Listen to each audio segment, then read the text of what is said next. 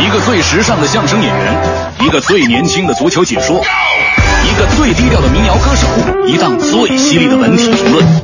每天早晨，徐强为您带来强言道。欧洲赛况知多少？徐强为您来播报，细数恩怨几千载，一切尽在强言道。大家好，我是徐强。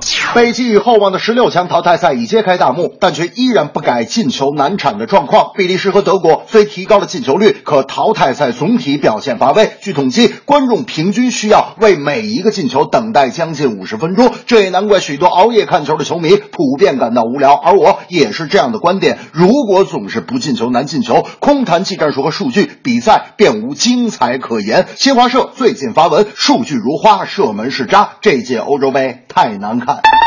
突出整体，无锋战术盛行，球员疲劳，征战不在状态。优秀门将力保球门不失，控球率高，难以确保得分，都是欧洲杯进球太少的主要原因。在七十三个进球中，只有百分之三十四是在上半时打进，也就是说，很多场次中，大家已经习惯了上半场零比零。另外，从下半场进球分布时间来看，有百分之四十六的进球是在七十六分钟以后产生，这也是本届赛事戏称为欧洲绝杀杯的一个原因所在。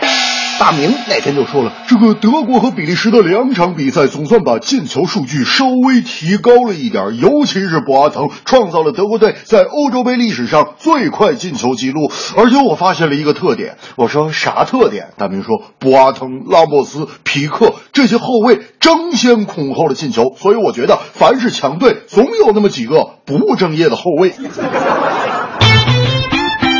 近日，江苏苏宁国脚任航的转会风波闹得沸沸扬扬。现代快报认为，之所以苏宁一直未能完成与任航的续约，关键问题在于中超某俱乐部利用任航合同即将到期这一现实，未能省下高额转会费，许诺任航天价签字费来诱惑任航加盟，这导致后者在面对苏宁方面展开的续约谈判中，多次采用了搪塞推诿的态度，以期望可以耗到自由身，拿到那笔不该属于自己的天价转会费。中国足协和国际足联均有规定，任何一家俱乐部在球员转会问题上，必须与球员所在俱乐部进行转会问题的各项谈判，包括球员待遇等相关内容，也必须与所属俱乐部之间正式沟通结束后，才能与球员进行交流。而绕过球员所属俱乐部，直接先与球员本人接触，并许诺各种优惠条件促成加盟的，都将遭到重罚，也会被整个行业唾弃，并且这一行为也伤。伤害了正在复苏并健康发展的中国足球。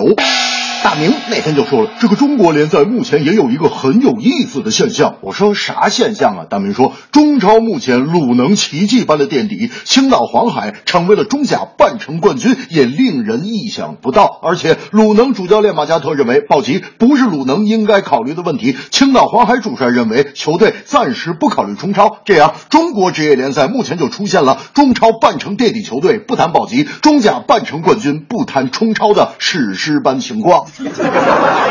这正是欧锦已到淘汰赛，进球效率在加快，人行转会起风波，推诿搪塞太奇怪。有人问我意大利究竟哪里好？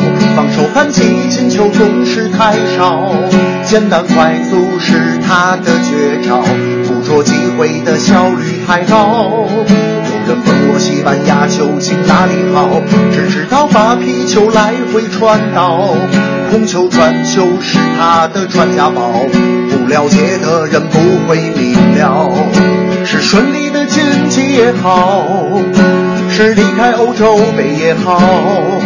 然而这一切已不再重要，只要努力的继续奔跑，继续奔跑。